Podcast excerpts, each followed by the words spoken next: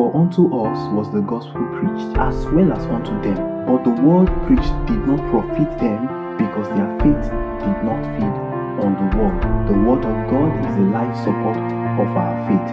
We live by the word of God. God, God. The Campaigners Podcast episodes God's Word made quick and profitable. Key in. Blessed be God for eternity. This week on Faith Feed Podcast, episode 82 The Glory of Man. The Glory of Man. 1 Peter chapter 1, verse 24.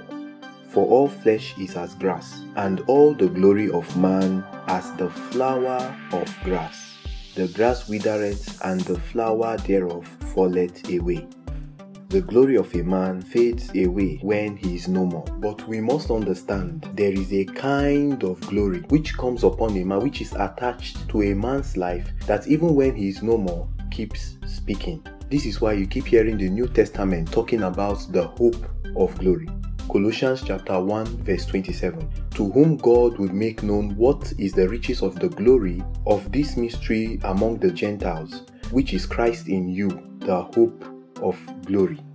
So we can see evidently that Christ promises an eternal glory to us. And this is the reason why we will not glory in the world. We will not glory in our strength, in our wisdom, in our wisdom, in the things that makes us accomplish certain things in life. Jeremiah chapter 9 from verse 23. Thus saith the Lord, let not the wise man glory in his wisdom, neither let the mighty man glory in his might, nor let the rich man glory in his riches.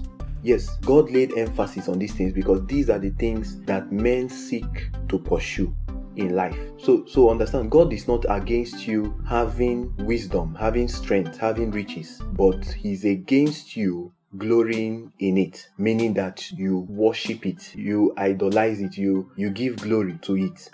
But then god went on to tell us what we should glory in. In verse 24 he said but let him that glorieth glory in this that he understandeth and knoweth me. This means the man has the knowledge of god. He knoweth me that i am the lord which exercise loving kindness judgment and righteousness in the earth for in these things I delight, saith the Lord. This particular verse is full of so much insight, so much mysteries. And then, what are the attributes of knowing God? He says, first, his loving kindness, he says, his judgment, and third, his righteousness. Everything a man does in life must revolve around these three things so it's okay rather than you boasting in your riches boasting in your in your strength in your wisdom boast in the Lord. The Bible said in 1 Corinthians chapter 10 verse 31, whether therefore ye eat or drink or whatsoever ye do, whatsoever do all to the glory of God. Because when you are doing things to the glory of God, then there is internal purpose, hope attached to it. Proverbs 25 verse 27 says, It is not good to eat much honey. So for men to search their own glory, it is not glory for men to search their own glory. Proverbs 25, verse 27. It is not glory. Jesus said in John chapter 7, verse 18, He that speaketh of himself seeketh his own glory. But he that seeketh his glory that sent him, the same is true, and no unrighteousness is in him. So, so Jesus was very clear that means if we are speaking of ourselves, if we are boasting of our wisdom, our strength, and our riches, like the Bible said, like God said in Jeremiah, then we are seeking our own glory.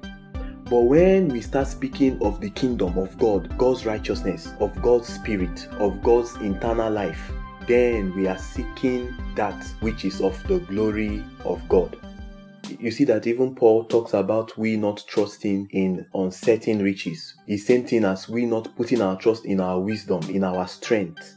Because the honest truth is that when we fail to cease from glorying in, in our mind, in our abilities, eventually that glory fades, just like we read in the beginning, that a man's life is cut off and his glory then fades away.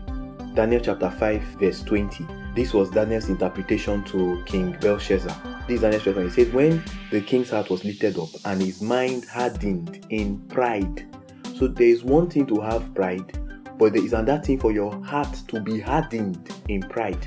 The Bible says he was disposed from his kingly throne and they took his glory from him. That is, the glory faded away. So we see that the danger of not glorying in God is that there is a tendency for the man's heart to be hardened in pride. And once his heart is hardened, it is not long that the flower will fall. Yes, note glory is attached to everything that you love, you delight in, you praise, you honor, you adore, you idolize, you worship. Glory is attached to them. And the truth is that pride catches up with every man, but the way we handle it differs. And that is why it is necessary that we understand what it means to glory in God, to boast in God, to trust in God. We have to understand why the psalmist says, In God is my salvation and my glory. Psalm 62, verse 7. So that is it. You hear when Psalms 127 says, Unless the Lord build the, builds the house, they labor in vain that build it. It's not that God will come down and build the house. No.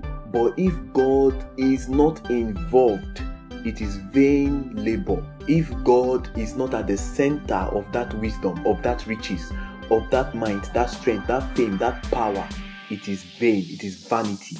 That flower will fade away. But thank God that rather we boast in the Lord.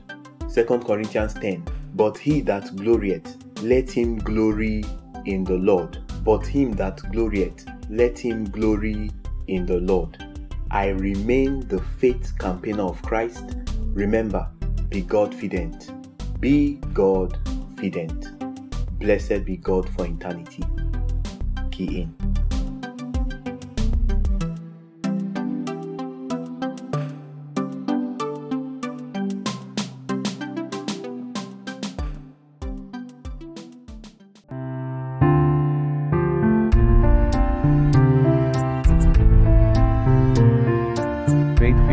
Brought to you by the Faith Campaigner of Christ. Keeping the faith of Christ in the community of believers, global. global.